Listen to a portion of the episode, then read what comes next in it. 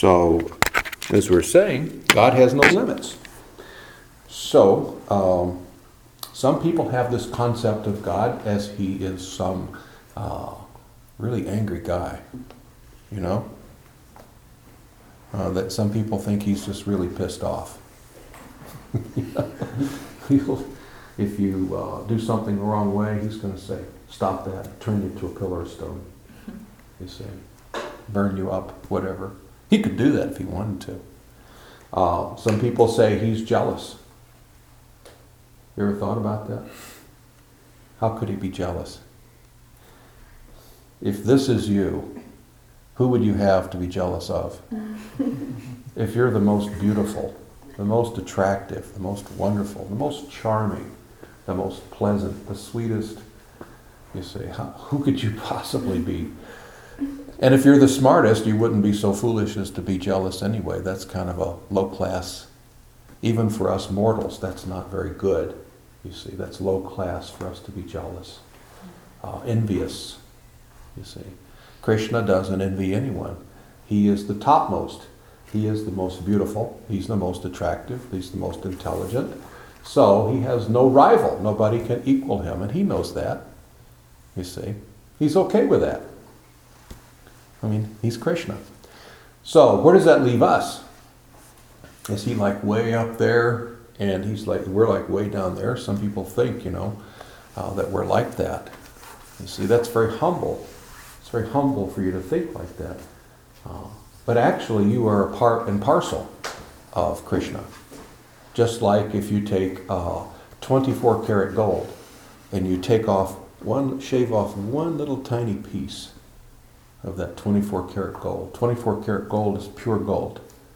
So you analyze the little tiny piece under a microscope, chemically do a chemical analysis, and you do the same test on the big piece, and you find they're both 24 karat gold. There's no difference at all. The difference is that this little tiny piece is really tiny and this big piece is real big. So we are the same quality as Krishna. We're like the same. That's another good comparison is a drop of salt water. Take a drop of water out of the ocean. It's the same thing as the ocean. The ocean is big, the drop is small. So we are the same quality as the Supreme Personality of Godhead, Krishna. We're just much smaller. We have almost uh, the same amount of intelligence that he has. You see? There's nothing that he doesn't want you to know. He doesn't have any secrets. He doesn't have to. He's the supreme. You see?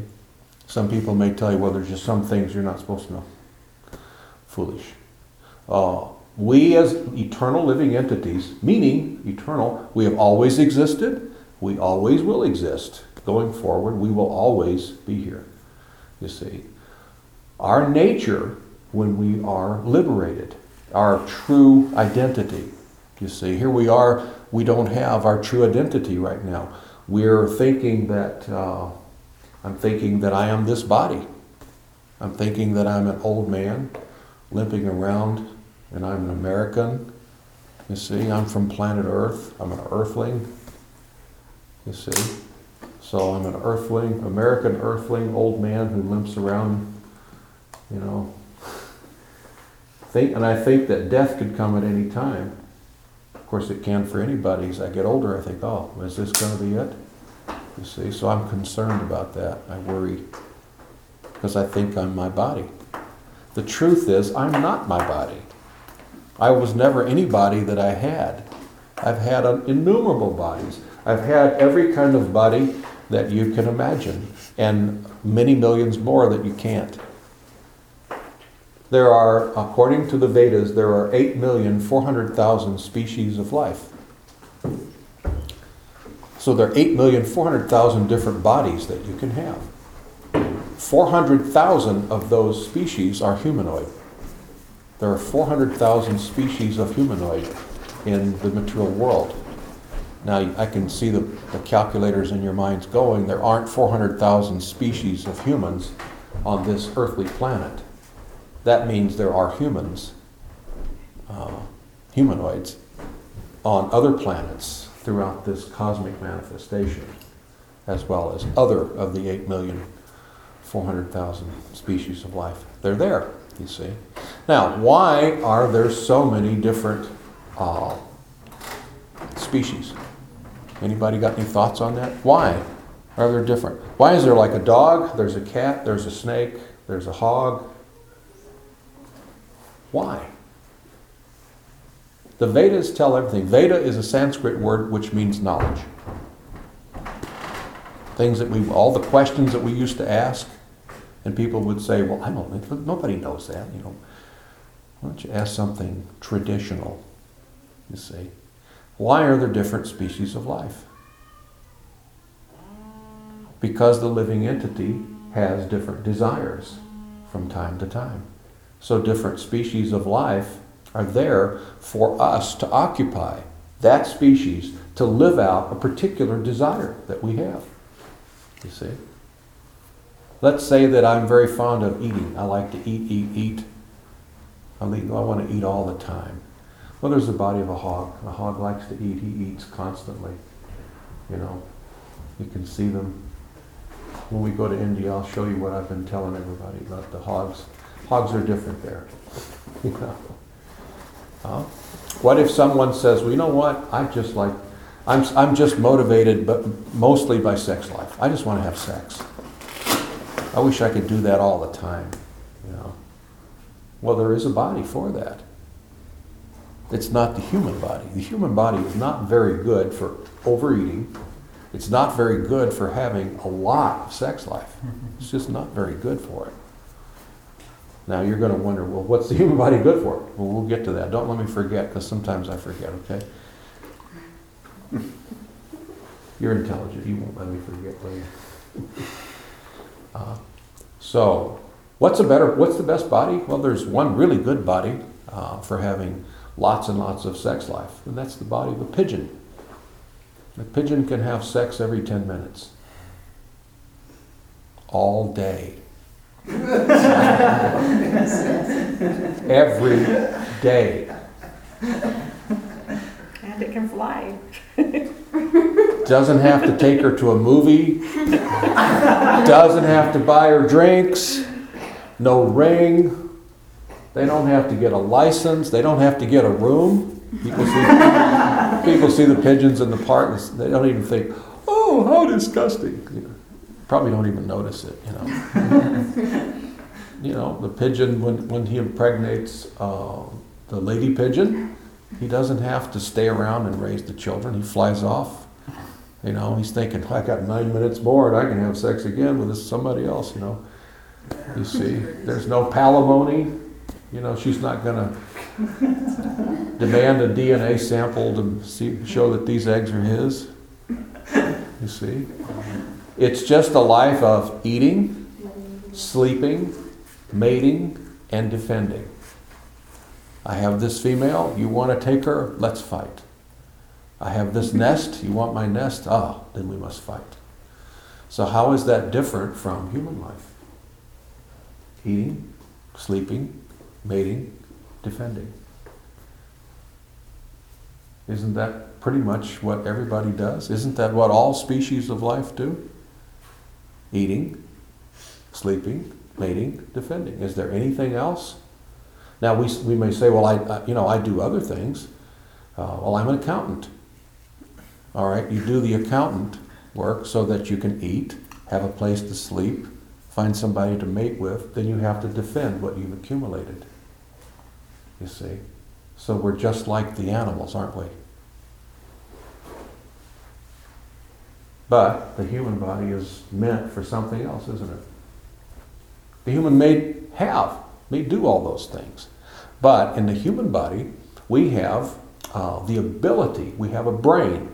We are just like the animals, except uh, uh, they have limited ability to think. You see?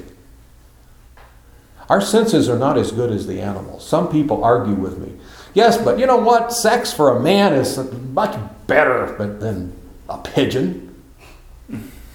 Well, that's ridiculous when you think about it. You know, we're getting out of the box here. I, I get, I stay out of the box. I don't even understand the concept of the box. You know, I don't like traditional stuff. You know, some people think the animal senses aren't as developed as the humans. You ever heard that? You know?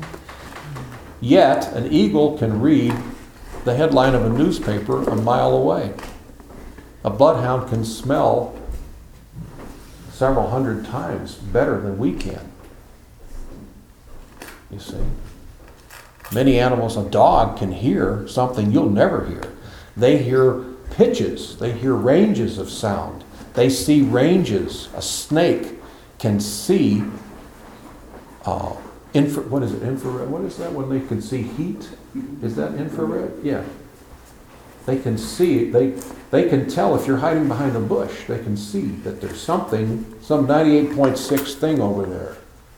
You see? They can stick their tongue out and taste and tell if you're there. Their senses are far more developed than ours. They can run faster, they can think quicker about things about that have to do with eating, sleeping, mating, and defending. They're better at it than we are.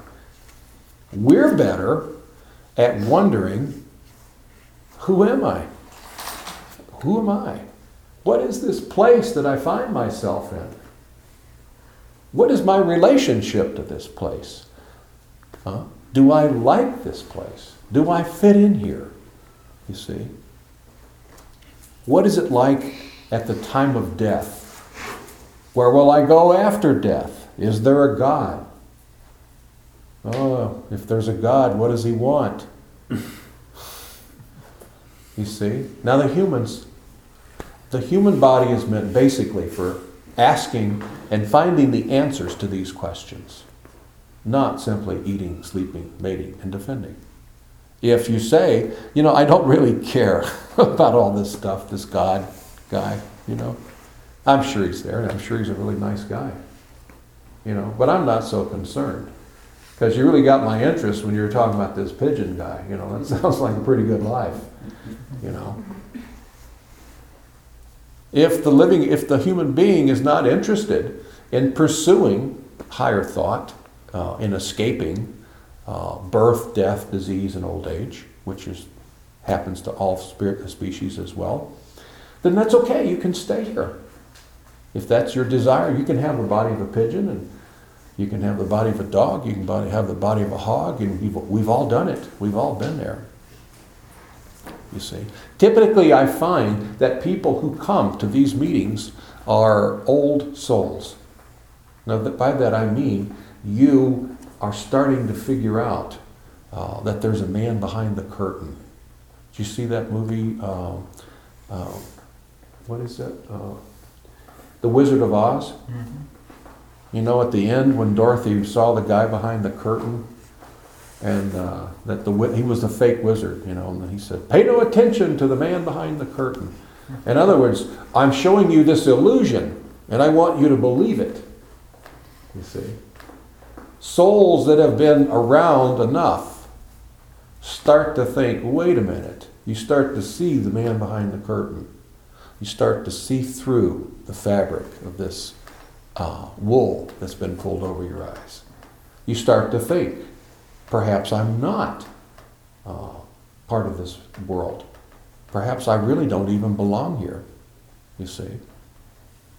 And then you're open to spiritual thought. Some people will say, well, yeah, maybe there's God, maybe there's not a God. Hey, want to go get a beer? Cowboy's coming on about an hour. you see what I mean? I'm not saying they're bad people. They're really nice guys. They're not ready to pursue this kind of thought. oh, I spent a lot of time in Texas. They're not ready to pursue this kind of thought. You see, they would be very bored. Uh, why? They haven't suffered enough. Suffering is one of the things that we experience in this material world. You say there's so much. It's too hot. It's too cold. It's too this. It's too that. You know, as you get older, your body will start to give you more and more problems. You see, But as you advance in spiritual knowledge, you'll, you'll, you'll come to the realization that there is no such thing as suffering. You ever thought about that? There is no such thing as suffering. Everything is the energy of the Supreme Lord, Krishna. We see the manifestation of his energy differently, and the mind will process it. You see. I'm not the body. I'm an eternal living entity. I'm caught up in a temporary body. I, the living entity, the true soul, cannot suffer. You cannot burn me with fire. You cannot puncture me with uh, a sword. You see, I'm immortal. I always have been and I always will be. You can force me out of this body. You can do something to make this body stop working. But I'm just going to go to another one, depending on what my desires are, you see. So, uh, once we learn to control the mind, we can control this thought that makes us think, I'm suffering. You see? One person may think, uh, I'm suffering because I don't have a very I don't have very good transportation. Oh, really? What's what what's wrong? Well, this guy over here's got a Mercedes, you know. I've got to drive around in a Chevy. You know, that makes me feel bad. It makes my heart hurt.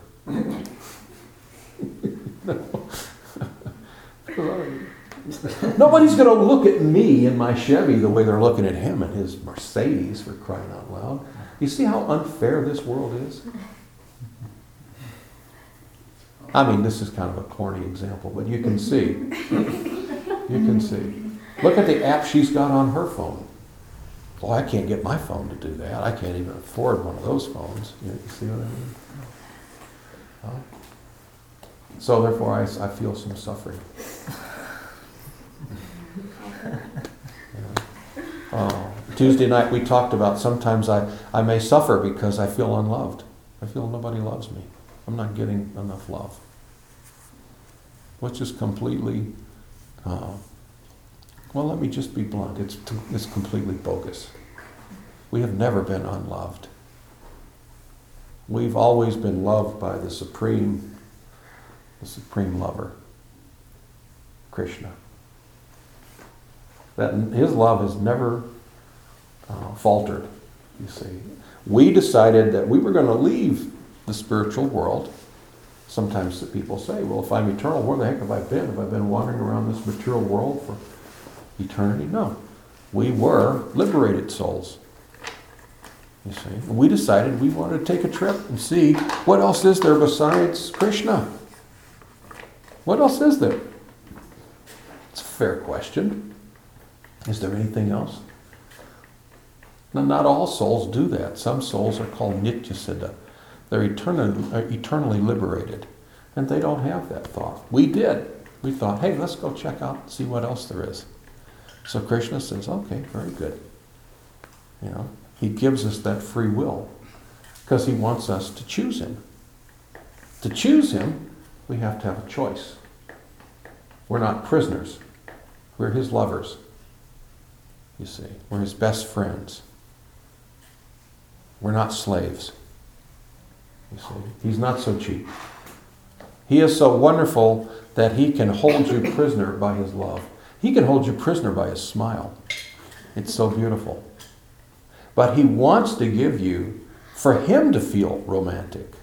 And he's the supreme romantic. He wants you to choose him. So therefore, you have to have free will. You have to have free will to leave anytime you want. Otherwise, you're a prisoner. So we've all chosen, hey, let's go, let's take a trip. Let's go see what we can scare up. You know? We've wandered vast worlds. You know, all of us have been through all 8,400,000 species of life. We've all experienced everything. You see. And so now, uh, we're starting to wonder. Well, okay, I'm, you know, this is getting a little old here. I feel like I'm on a, uh, on a merry-go-round, you know. Body after body, birth, death, disease, old age. You see, I'm, I'm tired of it. So how do I stop it? Uh, yoga is a process of stopping death. Now, how does it stop death? Because it stops birth. You'll die. This body will die one last time if you perfect yoga. It'll die one more time, but it won't be born again. So therefore, death is ended because you're liberated.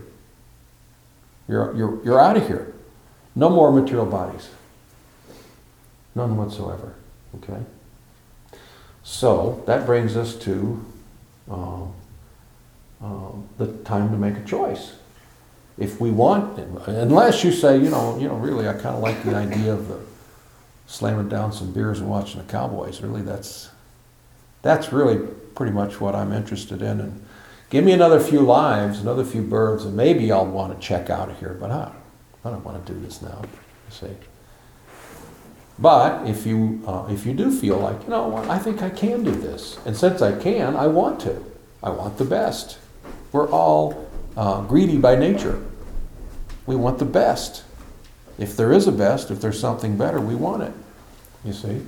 So we have to figure out what is there other than taking another birth in this material world. If I want to be liberated, what are my choices? You see? Some people may say, well, you know what? Uh, I have always wanted to worship the Supreme Lord in awe and reverence. You know, I want to see him just great grandeur. So great and so uh, uh, in, incredible that as soon as I see him walking, I immediately fall down at his feet. I want to see his brilliance, awe and reverence, you see. If that's your desire for that kind of liberation, uh, then Narayan is, uh, is, would be your choice, your best choice. There are unlimited choices, but Narayan is the appearance of Krishna in uh, great awe and reverence. Narayan. The wife of Narayan is uh, Lakshmi. Lakshmi Sahasrasata Sambhrama Sevyamanam. Lakshmi means fortune, wealth. The goddess of fortune, Lakshmi Devi, is the wife of uh, Narayan. Lakshmi Narayan, you see. Now, some people may think that's what I want, you see. Others may say, well, I, I'm not really ready to get that close to this entity, God. You know, I'd rather just, I want to enjoy His energy without Him. You know, I just, so we can be, we can seek out the Brahma Jyoti. Brahma Jyoti is uh, uh, the impersonal relationship with the Supreme's energy. Not Him, it is Him, it is and it isn't at the same time. You see? It's just like this light bulb here. Uh, it gives off this, this light, but the electricity comes from the electric plant. You see? That light's not independent, it's not just there. You see? So, uh, the energy in the Brahma Jyoti, some people think, well, uh, some people are so confused, they think this is the only thing. Uh, God is just energy light and energy. And I want to go there and be a part of that. So some people think, well, this is very wonderful, but where does this come from? Well, it comes from the power. You can trace it to Krishna. You see, Krishna is the source of all sources. You see. Uh, one thing Krishna doesn't do, he just doesn't twist your arm. You know, he's not. Uh, uh, he's not going to force you to seek him out. That's like I was saying before, he's not on the menu. You hear so many different points of liberation. You don't hear many people say, hey, hey, how would you like extreme, unconditional love with the Supreme Godhead? I mean, total love to, for love, and I have to explain here because a lot of people, this is very difficult for us to think about. Uh, Anthony, would you pass that around so everybody can get a look? This is the supreme lovable object, Krishna. Okay. To love him supremely, to love him in the way that he wants you to, if you're going to associate with Krishna, you have to get over this God business. Does that make any sense? The woman next to him is who again? That's Radha, Radha Rani. And that is? Uh, Radha Rani is Krishna. Some people say, well, how do you know God's not a woman? Well, remember, he's unlimited. He is a woman. And he's a man. His energy, Radha, is it's uh, in the spiritual world we can't understand the laws. He that's one soul and two bodies, but yet they're separate. They're the same yet they're separate. You know, in the material world you have to be either one or the other. Krishna doesn't have any rules to follow. You know, he makes the rules as he goes. Rules subject to change without notice at any time. so he has Radharani. Radha is his enjoying energy, his enjoying potency. To get to him, we have to go through her. We don't approach Krishna directly, you see. But now think about that statement that I just made. You've got to get over this God thing if you're going to love Him, totally. Does that make any sense to anybody? Well, what does it mean by getting over God? Like how we perceive Him or how You can't see Him as God. Oh, okay. You know, the love that you have with Krishna, if you choose that, is so great that you will not see Him as God. He's just Krishna. He's just wonderful. There is no awe and reverence. You see. He's someone that when you see him, you may run up and grab him around the neck and say, How are you? So sweet. What can I do for you? You know? Or you may hide behind a tree and when he comes walking by, you jump out and grab him, wrestle him to the ground, get him in a headlock. You know? Only to know that he's going to do something like that to you. You see. Or he may play some joke on you. He may tell you something. He may tell you a lie. He may say, "Oh, we've got to go. There's a big storm coming." You know. He may, you know, only for him to say, "Ha ha ha ha ha." Then you think, "Oh, Krishna, I'm going to get you!" And then he runs, and you try to catch him. And this is an eternal. Okay. You see, the love of a lover, the love of a friend. You see, dearmost friend. Shurid, the Shurid, Shuridam Sarva Bhutanam, the best friend that you could ever have. Unforgettable, funny, lovable, you see. So, how can you have this relationship? You can't do the Krishna relationship and hang on to your concept of God.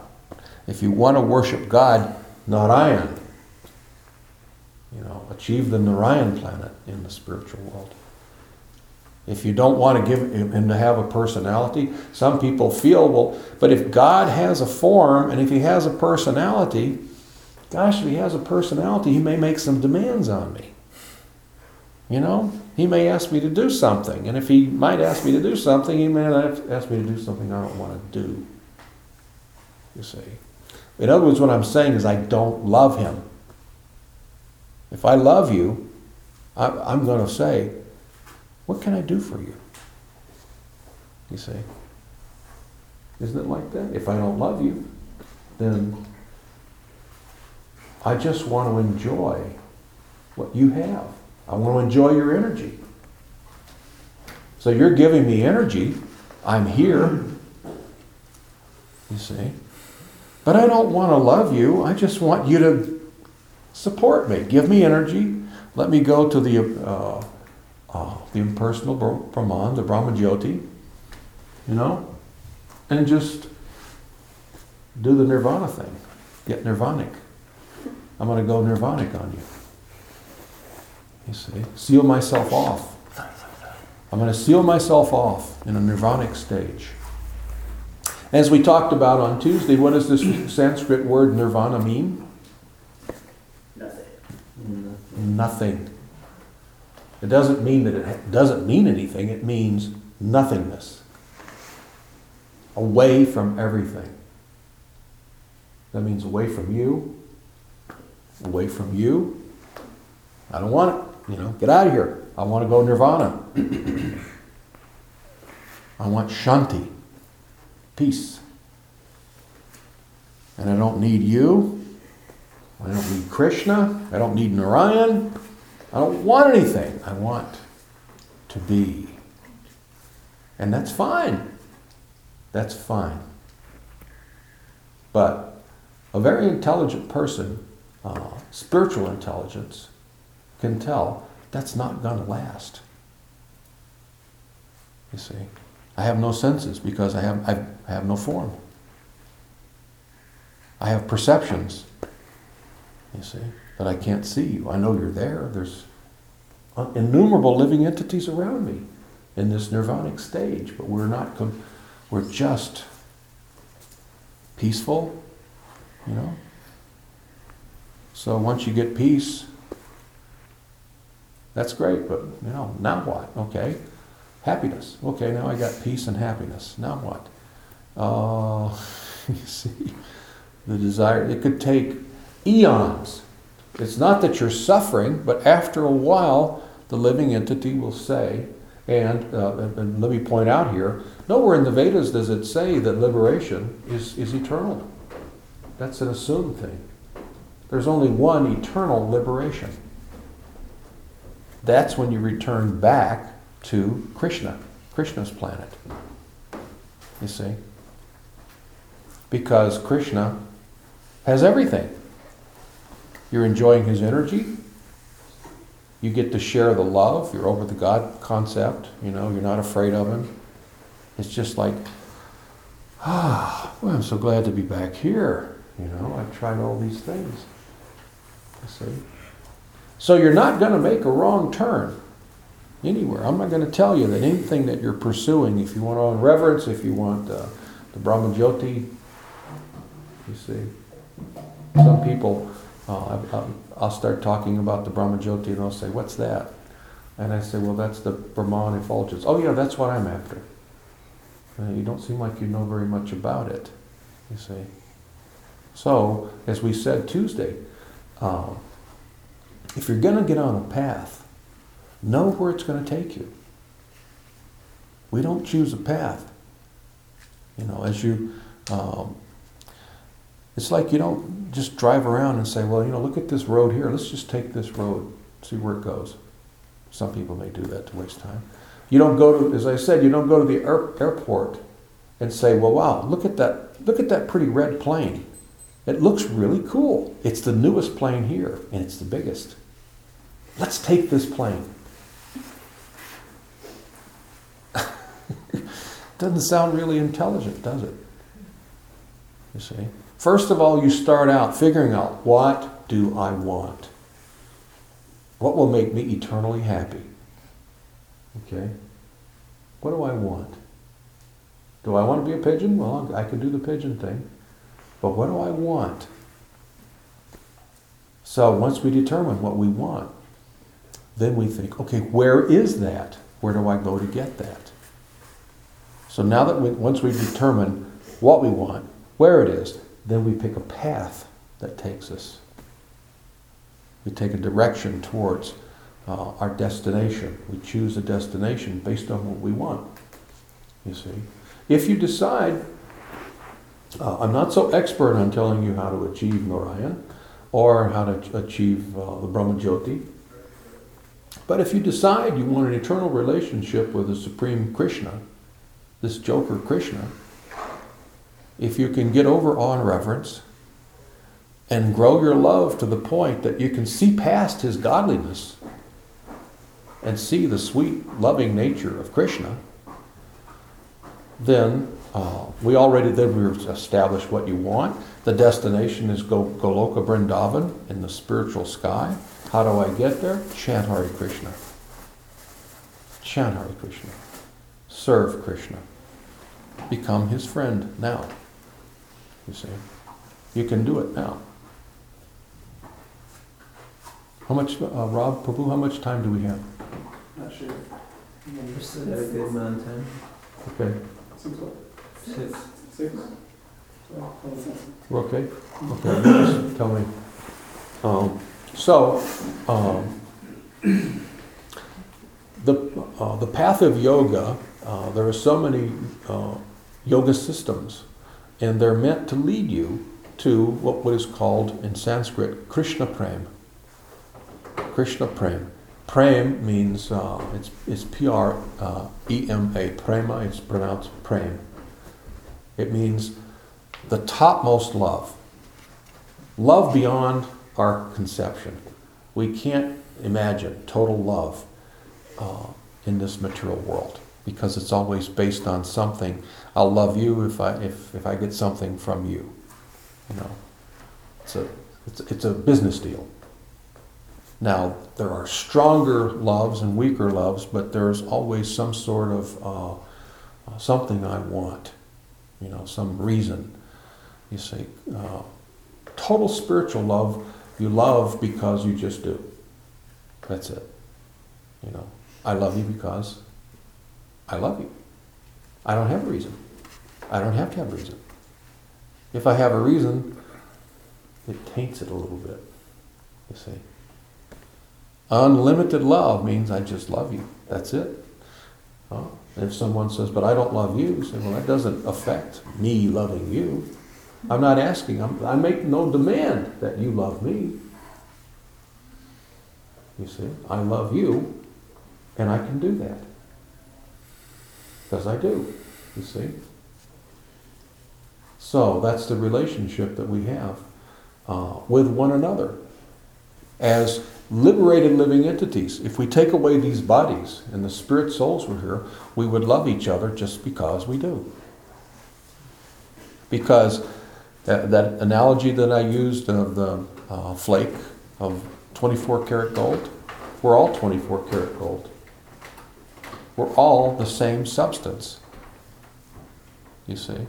We're all eternal living entities. You've heard the, the, the, the term soulmate? So? Soulmate? Yeah. I want to find my soulmate. Look around you. Everybody is your soulmate. This is very limited thinking when I think, I want to find my one soulmate. What if that person were to die? What if they get hit by a bus? Now you don't have a soulmate? Know? We are all soulmates. We have been together for eternity.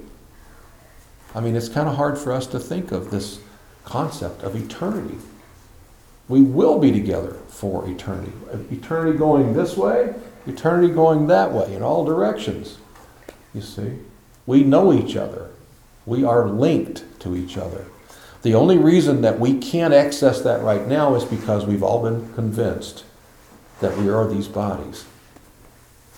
And I've started, uh, the reason why I took this body and came to this material world is because I started working for me. I started not caring about any of you. I've started caring about me. I put me as number one in my life.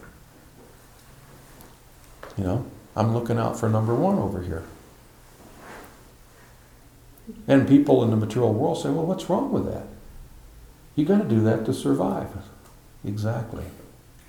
In the material world, to survive on the material level, yeah, you have to look out for number one.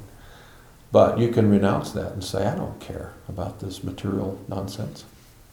You see, I don't care. I refuse to put me first. I insist on putting everybody else first. You see? Uh, Mahatma Gandhi said, uh, and, many people uh, complain about the world. As I, in San Antonio, there's many young people down there that are very active. I was down there for a couple of months this summer. And they're very active in protesting so many things that the society is doing. You see, the animal cruelty, um, and so many things. I can't remember all, all of the things. So they were asking my advice, and I was saying, well, I'm not a politician. I don't get involved in political things. But if you want the world to change, be the change you want in the world.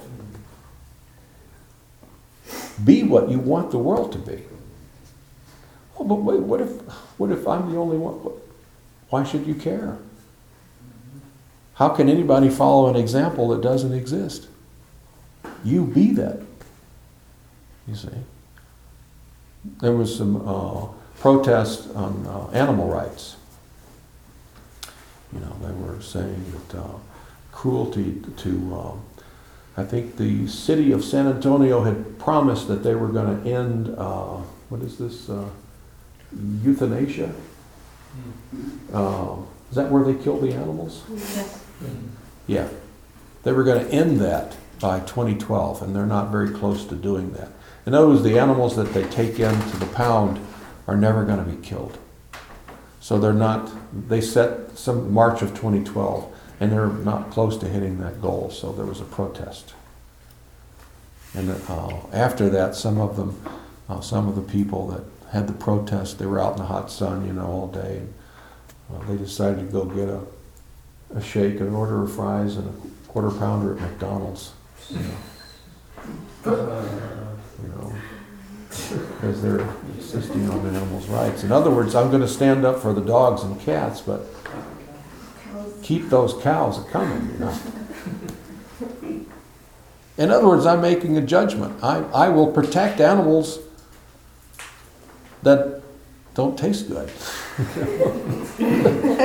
if I perceive that you taste good, then your life is uh, in danger.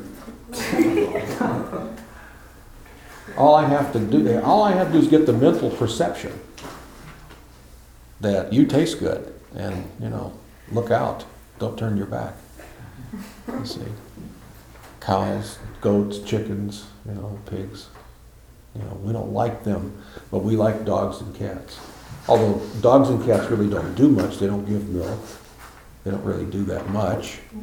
They don't really work for us so much. Some of them, you know, but we put them on a pedestal.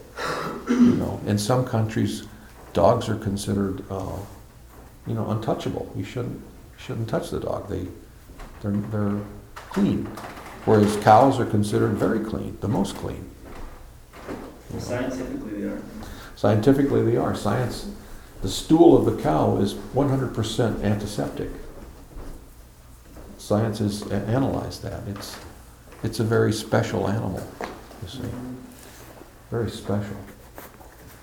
Uh, you should talk with, with Dr. Rob sometime about his plans for a community, you see. He's taking this very seriously.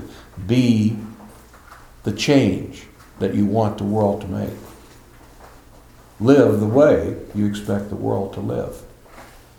If you want to be loved, if you want to, to never feel unloved, you have to be loving all the time and never expect love. You see? We've got it upside down and backwards in this material conception. Things in the material world are different.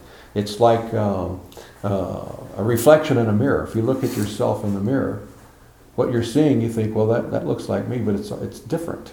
It's backwards, you see. So uh, you part your hair on a different side in the mirror than you do, you see. So this material world is backwards from the spiritual world. It's a perverted reflection of the spiritual world. So here I'm thinking that all I have to do is to make some demands and to, to manipulate the material energy in such a way that I get you to love me. You see. And maybe I'll do a little something for you, and then I'll get that process started of you loving me and caring for me. And then I'm going to give you enough to kind of keep that going, you see, because that's what I want. You know, I want to feel loved. I want to feel adored. So, in the spiritual conception, we forget about, uh, we take ourselves out of the center of our universe and we put everybody else in the center with Krishna. See? How do I make sure that I love my fellow man perfectly? Any suggestions? Appreciate them. That's, that's, that's a good consideration. Love that. Huh? Love God. Love God. Direct my love to the source. It's just like we talked on Tuesday. If you want to water the leaves of a tree, you pour the water on the root. If you water the root of the tree, all the twigs and branches and the leaves all get the benefit of the water. You see. So if I love the Supreme Lord unlimitedly, all living entities get that benefit. It direct my love towards the root. And then I'll learn how to appreciate uh, all living entities. Not just the human beings, all living entities on an equal basis. You see, you'll find yourself not even want to step on the ants. They've got a right to live too. You know, my dear grass, I'm sorry, but I have to walk across you. Please forgive me. My spiritual master, Srila Prabhupada, in 1974, he was in uh, our Hawaii temple. and uh, he was in his room, and my godbrother, Sri Rag Prabhu, you know Sri Rag, don't you? Sri Rag decided he was going to cut the grass. So he's cutting, he's outside cutting the grass, going with the lawnmower. And uh, Srila Prabhupada, uh, my guru, came out of the, his door onto the veranda. And he's waving his arms. And he caught Sri Rag's attention. And he says, Yes, yes, Prabhupada. Uh, is, is the noise bothering you? He turned off the lawnmower. And Prabhupada said, No, it's not the machine. He said, Please don't do this. And Sri Rag said, What? He said, I can feel the grass screaming. I, he said, I can't. He said, You'll have to do this when I'm not here. I, I can't. You see, he became so in tune with other living entities. This is love. You see, this isn't cheap. Uh, Sentimentality. yeah, it's not, it's not the kind of love you find on sale at Walmart. this isn't made in China. All glories to the Chinese. This is real. This is real love. You know, how can I say? How can I convince you that I love you and I don't give a damn about the grass? If you're smart, you're going to figure that out. You're going to wait a minute. You're telling me you love me? Look at the way you treat the cows. Oh man, I'm glad I, I'm glad you don't think I'm tasty. You see, live in such a way that you can experience the love that's there. You'll be, oh, you will go from feeling unloved to overloved. When you achieve some spiritual realization, you'll feel overloved. You'll think, I'm so loved. I don't deserve this. There's no way I deserve this kind of love. You see? When you please the Supreme, when you please Krishna, when you make him smile, you'll feel more love than you can than you feel like you can deal with. You see.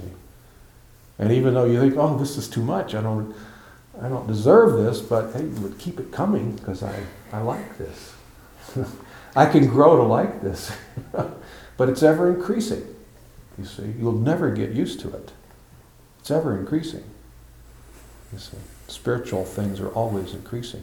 So, uh, and I've been talking so much. Maybe I should open the floor for some questions or comments. Surely you've got something you'd like to.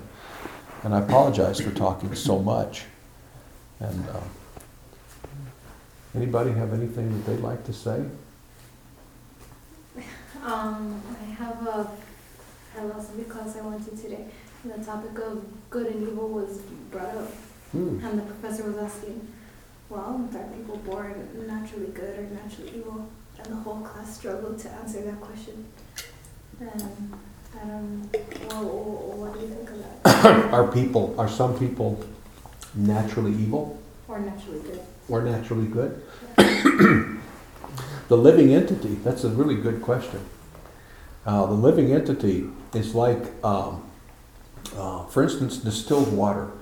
When the sun bakes the water on the, on the ocean, or let's say uh, uh, you've seen these um, ponds that have scum on them, you know, scummy ponds, they're like dirty water. Uh, so the sun uh, evaporates that water and dis- it distills the water. The water is 10% pure at that time. It's totally pure. so this water goes up and collects in a cloud, and that cloud is pure. There's no contamination whatsoever. When the cloud comes into enough cold air, it will precipitate. In other words, it'll turn back into water. So When that droplet of water leaves the cloud, when it turns from gas into liquid, it starts to fall through the atmosphere. And as it falls, it may pick up some contamination from pollution and whatever. And then when it hits the ground, it's contaminated. So, the living entity, we, us, we are completely pure. Totally pure. You see. When we, can, when we come in contact with the material nature, the material energy, we become contaminated. That is the difference between us and Krishna. Krishna, when he comes in contact with the material nature, he doesn't become contaminated. He rules the material nature, you see. So, uh, out of, uh, uh, in, in Bhagavad Gita, Krishna and Arjuna talk about this very thing. Uh, Arjuna asked Krishna in the third chapter, the 26th verse of Bhagavad Gita, Arjuna says, uh, My dear Lord, why is it sometimes we commit sinful activities as if forced to do so? You know, it seems like I, I'm forced to do it. I mean, I'm, I've got, I've just got to do this, you see. And uh, Krishna's answer was, It is lust only. It is lust. You see, out of lust, I want something so bad that I, I move aside intelligence. You see, I don't even think about the ramifications. I may want, uh, uh, I may be so desperate to feel peace. Uh, but yet I'm trapped in this material world that I may pursue some intoxication out of desperation. I have to do something to get some peace. And that intoxication may lead to uh, some other bad things. I may get arrested, or I could get some health problem, or so many different things, you see. And I knew that was there. I knew that was a possibility. But still, I had to do it. I, I can't hear the intelligence because I have to do it. That's lust, you see. Um, and I become angry because what's the cause of anger? Fear. Close. Stubbornness. There's only one. Bhagavad Gita, everyone should read Bhagavad Gita. Einstein read Bhagavad Gita every day for the last 35 years of his life. So, that, so did Emerson and Thoreau and so many big thinkers. Bhagavad Gita tells you how, the, how things work. Why do we become angry? Because of unfulfilled material desires. I want it, I can't have it, and damn it, I'm mad. So my lust makes me want. If it's not fulfilled, I become angry. If I don't uh, act on that anger, if I keep it in, it turns into uh, uh, depression. Depression is uh, anger turned inward. So people who are angry all the time aren't quite as depressed as people who just kind of keep it in. You see, but it all be, it all comes from material desires. I have a desire for something material that I feel I deserve, and that guy over there is keeping me from it. So therefore, he is my enemy. You're agreeing with me, so you're my friend. you're disagreeing with, with me, so you're his friend, or I don't care if you're his friend, but you're my enemy. And you're his friend, so that means you're my enemy. You see how it goes on and on and on. And I'm going to vote for you because all the people around me like you, and I'm going to not vote. I'm going to vote against you because all the people around me don't like you. He's going to fulfill some of my material desires, and you're not. So, you see how it works? We split up. We split up into nations. We split up into parties. We, we divide ourselves when we're all linked together. We're all pure spirit, soul, and we totally love each other. In our liberated stage, when we see one another, we can see nothing but wonderful. Nothing but wonderful. We can find no fault. There's no fault when we're liberated and we see each other. Not any fault. I'm not saying that there's fault there that we're uh, uh, refusing to see. There is no fault. When you see another living entity, you say, Oh, how wonderful to see you. You're so marvelous. You see? And that's innumerable. Now, the spiritual world, as you can tell, is a very harmonious place. You can see how it's very sweet, very nice. Whenever you're finished. Okay, don't let me forget, okay? So, uh, some souls come in from, from their previous life. They check in, you know, to this life with these uh, intense desires, unfulfilled desires. Uh, you might have seen people, I've seen people that, that from birth, they tend to get into difficulty. You know, they don't, they just don't seem, um, you know, they're, they're criminals as soon as they can be. They're uh, duplicious. They'll steal from you. They'll use you. You see, they've got an anger in their. It seems like it's in their soul, but it's not. It's it's in their mind. Um, and so, because of this lust that they have, it steers them uh, in the wrong direction. Now, uh, but let me say uh, before I go on, don't start thinking that lust is bad. Lust is good if you turn it towards the right direction.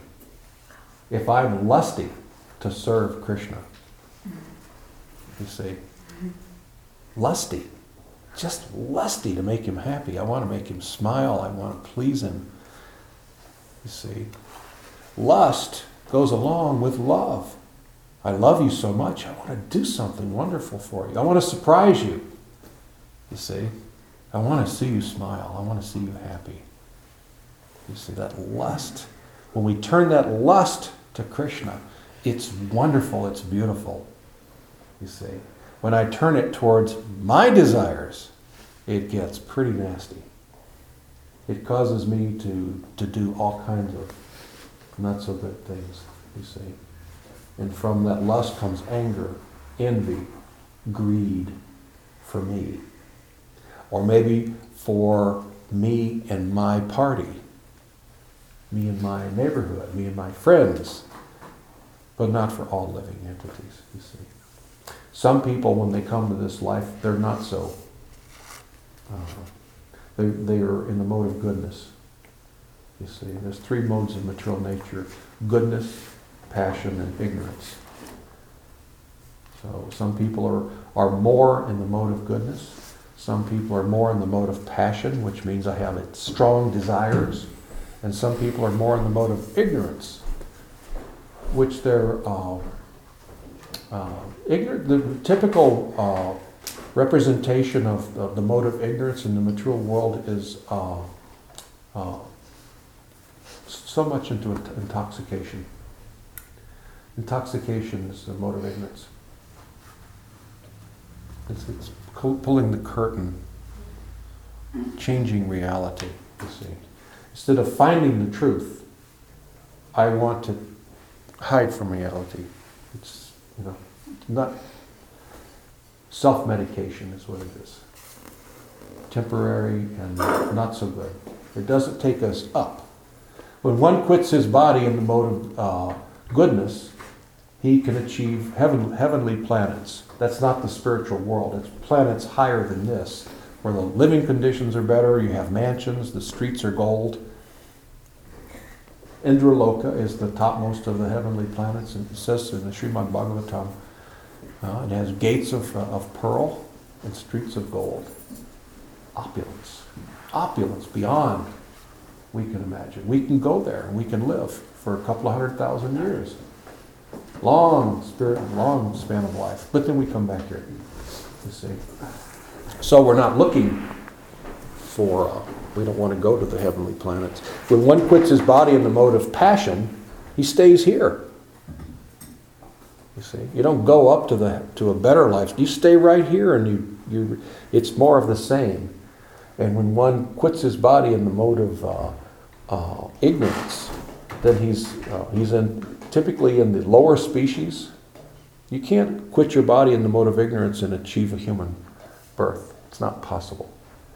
So lower species and probably lower planets, lower planetary systems. You see. And it's not a punishment, it's because you'll fit in better there.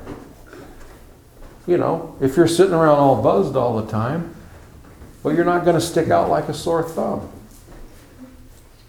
Maybe everybody there is all buzzed and, you know, nobody knows what's going on. They're all speculating about this and that. You see what I mean? So you've just chosen the wrong body in the wrong place for these particular desires. Does that answer your question? Uh, she's got one. Let me get her. Huh? Quick one on that. I just wanted to. I remember Aaron's guru had gave a good analogy about how uh, it was hard to recognize some people being good and evil because we were like a diamond covered over in mud. Hmm. We couldn't see that we were this beautiful diamond. Yeah. In our current in our current consciousness, we can't see the beauty in in everyone. You know, because I'm convinced I'm my body, I'm convinced you're your body, and I judge you on, on your body, and, and this whole bodily thing is going on. Your body's a different color, so I don't know if I trust you. Your body talks with a different accent, so I don't know if I trust you. Your body's language doesn't understand my body's language, so I know I can't trust you.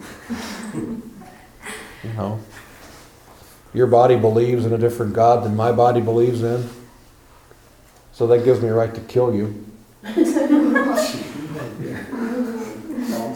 Because we know I'm right. And if I'm right, that means you've got to be wrong. So I'm going to send my army over to, you know, take care of you guys because you believe in a God that doesn't exist. How do I know he's not in my book?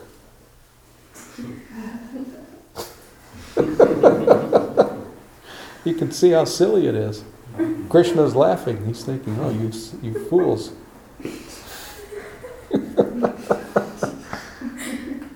It's just like my guru said, this arguing about whose God is powerful. He said, you know, during World War II, uh, the American boys went off to war and their mothers prayed to God, please, don't let my son be killed.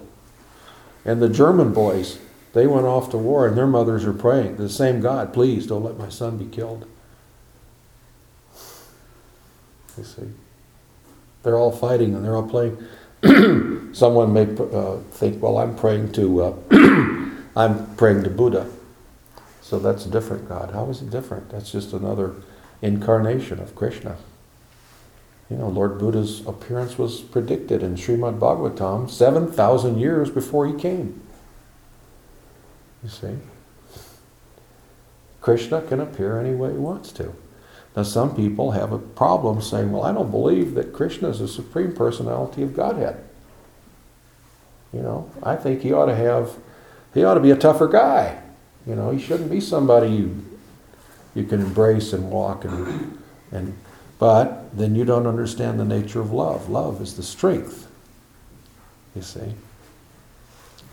Now, if you want strength, if you want to see Krishna appears as Lord Nrsingadev, Lord Nrsingadev is the is the is the, the biggest uh, uh, uh, what's the word? Uh, he's the biggest punisher. Pun- he's the, he, he came to kill uh, a very great demon. You see, this appearance of Krishna as Lord Nrsingadev is very fearsome. If you if you were to see him and you didn't understand, you could die just from looking at him. So horrible. But the devotee sees, oh, this is Krishna, my protector. He is so beautiful. He has the body of Lord Nrsingadev has the body of a man and the head of a lion and claws of a lion. And he's gigantic. And he comes to protect the devotees. You see? So the devotees see Lord Nrsingadev is very wonderful, very beautiful. He's my protector. It's just like the, the, the teeth of a, of a tiger are very fearsome. We're afraid of the tiger. And uh, you know, I hope we don't see any tigers when we go to Bengal, the home of the famous Bengal tiger. But we'll walk through the jungle. I've never seen any, but if we do, we'll be afraid. Uh, but the, you see the teeth of, of, the tiger and you think, oh, very, very much afraid. But then the cubs of the tiger, those same teeth pick the cubs up and carry the cub around. And the cub likes it. So those teeth to the cub, because of the loving relationship, the cub's not afraid. So the devotee is not afraid of Krishna's uh, forms that come to protect. I think you had a question? Um, I did. I was wondering, you suggested that you should pick your path depending on what it is that you want. And I guess I've always sort of thought of it as there being really two distinct paths. You know, one to stay here if you aren't really ready to move on or leave, you know, bodily form, whatever that may be. And then the second one, if you are, but then I don't really see it as depending on what kind of God you're looking for.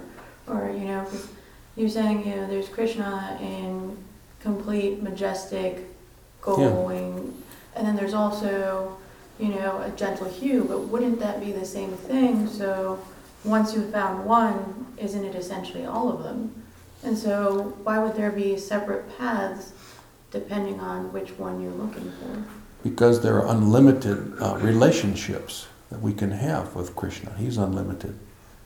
You see, if you want a relationship of awe and reverence, where he's where you treat him like the king, you see, he's on a throne. He's elevated. If that's attractive, I'm not saying it's bad, No, I'm not. I'm not but if that's attractive, then you can approach Lord Narayan. See, the way I see it, though, isn't it like if you're saying that chunk of gold, isn't it the same chunk of gold? You're just turning it around in your hands and looking at a different side of it? There's a different relationship, though. Depends on how you want to relate with him. You see. Would let me ask you if you, there's that there, there's that comparison of Lord uh, Narayan, who is on an elevated throne. He's so beautiful, so wonderful, and you worship him, and you get great pleasure out of worshiping him very opulently. And then you can see, well, there's this Krishna, and Krishna, you can go sit on the throne with him. Krishna, when you when you see Lord Narayan, you go, "Oh, my Lord!" and you fall down, and Lord Narayan may say, mm, "Yes, so wonderful to see you." But then, if you look and you see Krishna, Krishna may say, "Hey, come over here. How are you today?" You see. In in Goloka Vrindavan, uh, Krishna's planet in the spiritual world. The spiritual world has innumerable planets because there are innumerable relationships with Krishna. But in Goloka Vrindavan, which is the center of all, all of this and the source of it all, because love is the driving force, love is the true strength, you see. Uh, and that planet, in Krishna's planet, there is no concept of God. Nobody thinks of him as God. You see. He's just Krishna. He's just wonderful Krishna. He's my best friend. You see? He's my greatest, my, my the object of my love and affection. You see? And I can't have that relationship with Lord Narayan. Although he's the object of my love, but I can't go throw my arms around him. But I don't have a desire to because I want to Lord, worship Lord Narayan in that way. But then, if you want to get close, if you want to get up close and personal, then Krishna is the relationship to have. You see, you can see how they're different relationships. And then, as I said, there are people who they don't want any of that. I just want to be in, in a nirvanic state. You know, I'm not ready to love God. I don't. I don't. I don't really care what He wants. I don't want to interface with Him. I just want to be and chill, and you know, be part of the energy. You see, I don't want to look Him in the eye. I don't want Him to talk to me.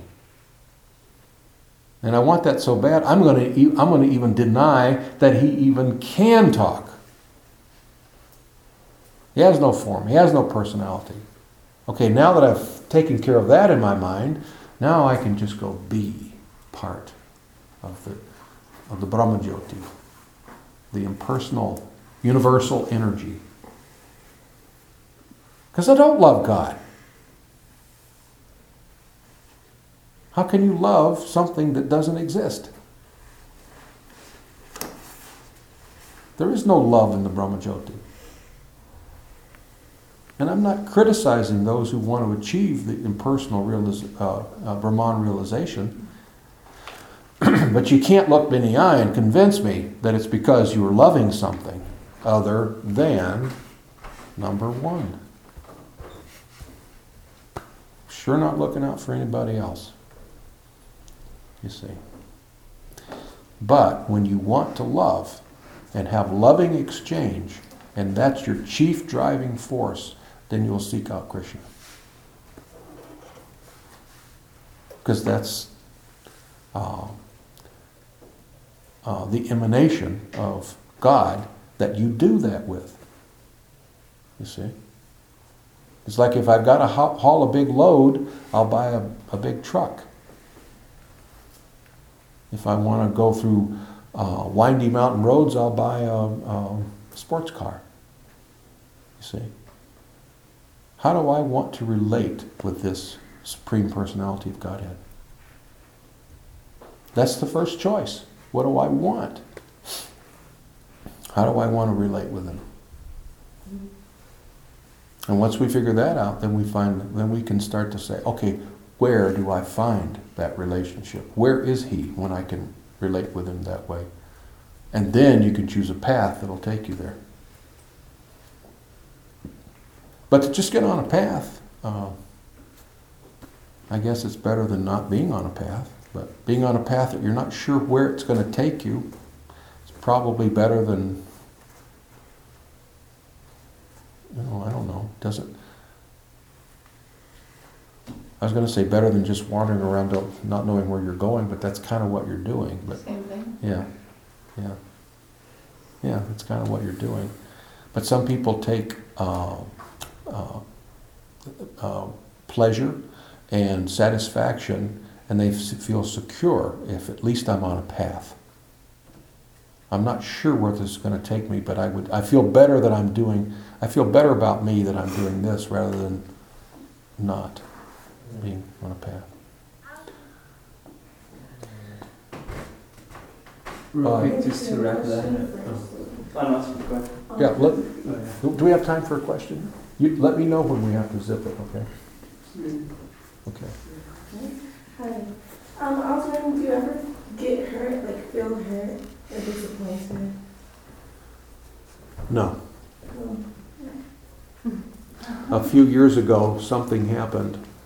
Uh, Krishna, Krishna will test you. You know, it's like when you when you go to school, you have to have a test to see if you've learned. And once you uh, start becoming, uh, the, this is the International Society for Krishna Consciousness, and our goal is to become conscious of Krishna, be aware of Him. So, as that awareness, I'm not going to tell you that I'm totally aware of Krishna, because first of all, it's unlimited. You see, He's unlimited. So, but as you get a little bit uh, of consciousness of Him, then you realize you're having this relationship with Him, this loving relationship, and He will start to test you to see, because He's not a cheap lover. He wants He wants the real deal. He wants He wants nothing but love every time. He He wants to be your default. So He may uh, cause something to happen in your life that may look like you've been cheated. You may, you may think, oh, just see, you and you are conspiring against me. And it might even be not you analyze it. This isn't a figment of my imagination- imagination. This is really happening. You're telling these people are telling lies. They're fabricating things. You see. So Krishna is testing. So what will you do? So, my dear Lord, I surrender to you. I surrender. Whatever they may be doing, they may be saying, oh, he is this, he is that. It may not be true. But there's so many things I got away with. This is just coming around. It was, something went around, it's coming around. But anyway, my Lord, you know, I surrender to you. You see. However, you're always my Lord, even if you handle me roughly in your embrace. You know. And Krishna's so romantic that when you go like that, he goes like.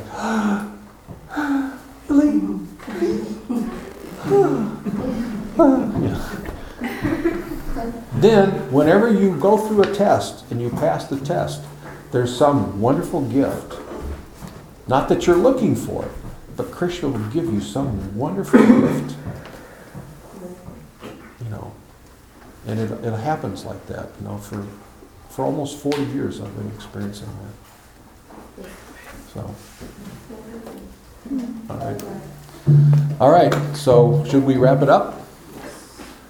Quick here, Tom? Okay. Yes.